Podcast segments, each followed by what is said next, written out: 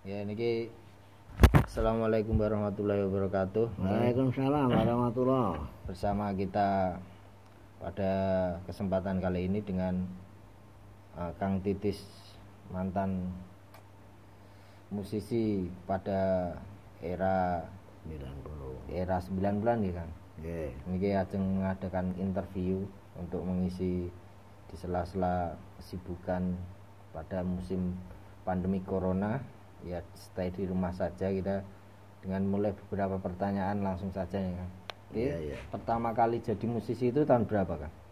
Saya pertama bikin lagu tahun 80-an. Tahun Waktu 80. itu eranya lagu-lagu pendidikan yang saya masukkan dalam buku teori musik dan lagu. Selanjutnya mulai lagu-lagu rekaman era 90-an. Ya begitu. Ya, saat- pada saat itu musisi sing yang terkenal seperti Kang Titis itu yang meroket itu siapa Kang? Ya pada waktu 90-an itu muncul penyanyi-penyanyi tunggal ya macam-macam ada Obi Mesak, ada di God si- Bless gitu. Oh, God Bless sudah era 70-an. Oh, eranya itu. 70-an Iya. beda beda era ya. Iya, beda. Ya soalnya kita kayak, kayak, saya itu kan kelahiran 90-an jadi kurang mengerti kan. Iya. Kayak Kang Titis gitu kan mungkin pada anak-anak era 90-an kan nggak ngerti kan. Berarti Iya. ketemu di jalan gitu ya nggak taunya ternyata musisi pada eranya juga famous terkenal gitu kan. Iya. Ya, nggak tahu. Itu tadi ada Obi Mesak, ada Tommy Jedesa, terus penyanyi-penyanyi wanita ada Ita Purnamasari dan yang lain-lain. Ya.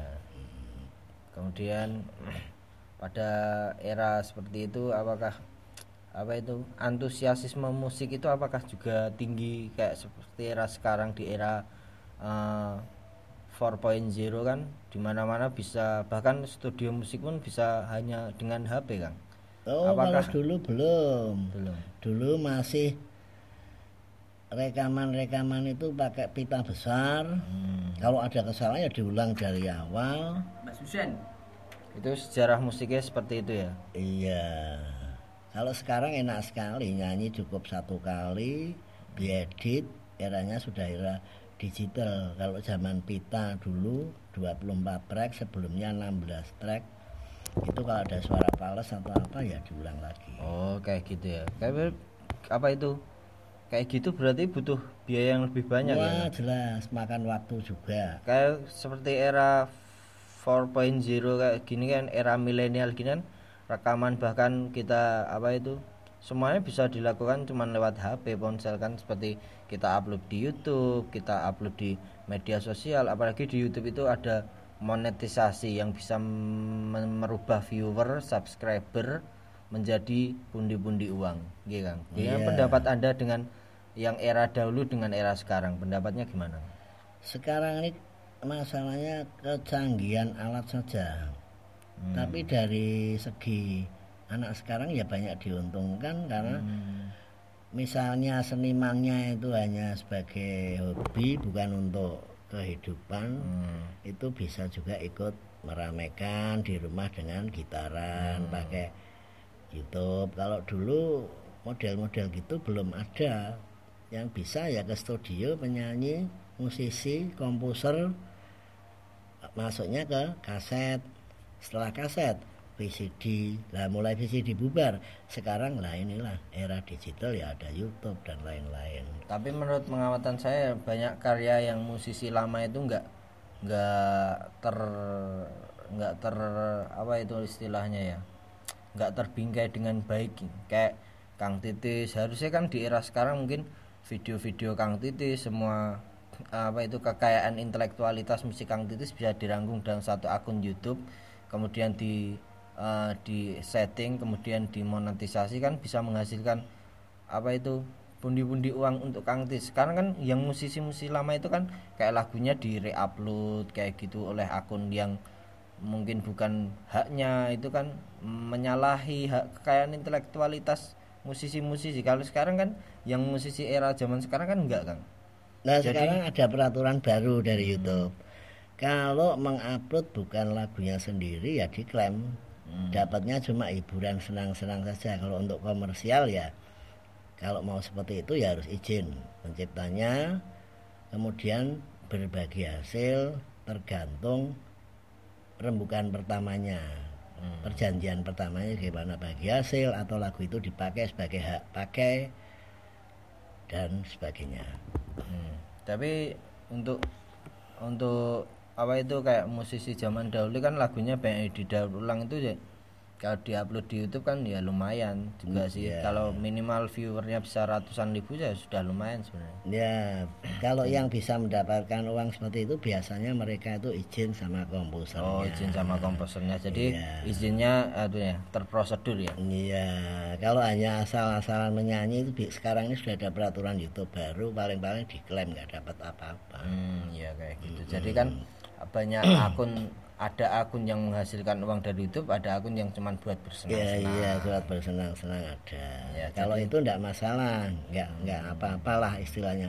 Tapi kalau sampai untuk komersial itu biasanya masuknya ke komposernya diklaim oleh pihak YouTube. kompos komersial itu dalam artian kata menghasilkan uang dari YouTube itu sendiri ya kan Iya. melalui karya cipta orang lain Mm-mm. Bahkan kalau tidak izin ada bahayanya juga. Hmm. Undang-Undang Hak Cipta pasal 72 ayat 12 barang siapa menggandakan memamerkan tanpa seizin dari pemiliknya ada kurungan pasalnya lima tahun penjara atau denda 5 m Iya. ada pasal undang-undang ya hak itu cipta sudah apa itu undang-undang hak cipta yang terintegrasi dalam eh, hukum ya Iya. hukumnya di hak kekayaan intelektual ya. Mm-mm. kan sebenarnya banyak apa itu perubahan-perubahan di dunia musisi terkait dengan perundang-undangannya banyak perubahan ya Kang? Wah, dari iya. kalau dari zaman Kang Tis pertama kali merintis karir itu seperti apa dari sampai sekarang? Sebenarnya sudah ada undang-undang hak cipta. Hmm, dari zaman dulu? Sudah sudah ada tapi kalau sampai sekarang udah ada perbaruan undang-undang belum Kang? Menurut eh, sepengetahuan Kang Titis Undang-Undang Cipta itu masih berlaku yang dulu yaitu pasal 72 ayat 1 dan 2. Kalau undang-undang ya itu termasuk orang baca kaset VCD itu kalau dilaporkan oleh komposernya atau produsernya ya masuk semua kan sering juga terjadi itu. Nah karena sekarang sudah tidak ada produksi kaset VCD larinya ke YouTube tanpa seizin komposernya itu sebenarnya juga masuknya kategori pembajakan itu Hmm, iya. kalau sampai menghasilkan Wah. uang tapi kalau hanya untuk hiburan saja ya saya rasa tidak apa-apa wong tidak menghasilkan tidak menghasilkan uang kan Iya. kalau orang lain menghasilkan uang dari karya kita kan termasuk salah satu Pembajakan. kategori pembajakan ya. Iya, iya, Ya. selama ini kalau untuk apa itu suka duka menjadi seorang seniman itu apa kan suka dukanya ya waduh banyak sekali kalau suka dukanya ya sukanya kita memang itu hobi kita senang sedih gembira itu sudah memang kehidupan manusia begitu. Karena berkarya ya tetap berkarya. Dukanya ya itu tadi kalau kita capek-capek bikin dibaca. Tapi diklaim orang lain gitu. nah, begitu. Ya kayak seperti itu deh kalau untuk eh, sekarang mungkin udah apa itu apa itu udah jarang seperti itu kejadian seperti itu udah jarang. Tapi kayak yang setelah pernah rame dibahas sih hak kekayaan musisi di tempat-tempat karaoke. Jadi lagu sembah nih lagu Kang Titis pamane judulnya apa? Yang terkenal Kang? Ulem temanten. Ulem Temanten. Ya ada di Inul Vista kemudian di mana nama karaoke apa karaoke A karaoke B karaoke C dan diputar di situ. Tapi Kang Titis nggak dapat oh royalti nih. enggak itu dapat saya. Oh tetap dapat. Itu yang menangani KCI Karya Cipta Indonesia. Oh, Jadi semua lagu saya sudah ditangani KCI dan mereka yang pengguna lagu itu seperti karaoke, seperti taman hiburan, TV, radio itu bayarnya sama KCI. oh kayak gitu. Berarti Kang Titis tetap tetap Dapat dapat. dari meskipun KCI. meskipun dalam artian kata nih dapatnya royaltinya termasuk kecil satu kecil tahun. kecil apa besar Kang? Naik turun tergantung pemakaian. Oh kayak gitu. Sudah ada ya. Jadi seperti ini eh, kita mencoba mengulas wawasan kita tentang musik dan juga wawancara eksklusif dengan Kang Titis seorang seniman yang mungkin banyak yang tidak menduga karena pernah profesi sebagai guru ya Kang? Iya. Iya.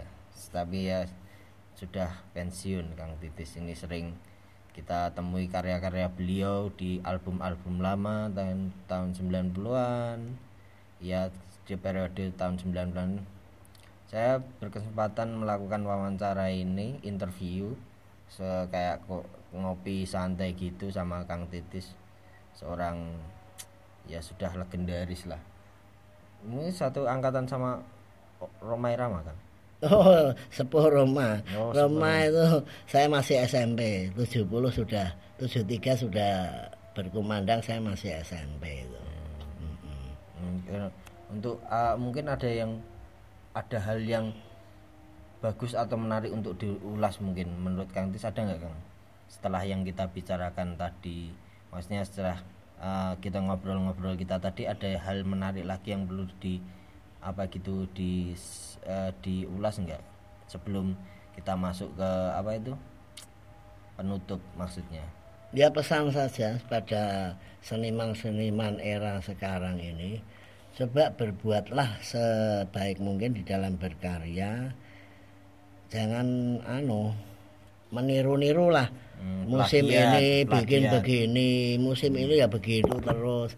Coba berkarya menurut ide anda diusahakan untuk bangsa kita sebaik mungkin jangan model tiru-tiruan yang ramai sekarang ini bikin seperti ini hmm. coba berusaha untuk punya ide yang lain punya apa itu genre sendiri iya. gitu ya iya. kayak kultur kayak budaya sendiri gitu ah. nah, musiknya musik musik yang dangdut it's the music of my country kan dangdut itu aliran gambus dangdut gimana gitu kayak aliran asli kita kan kan ya, bukan jadi, musik pop mm, rock itu kan. Itu bukan apa itu budaya.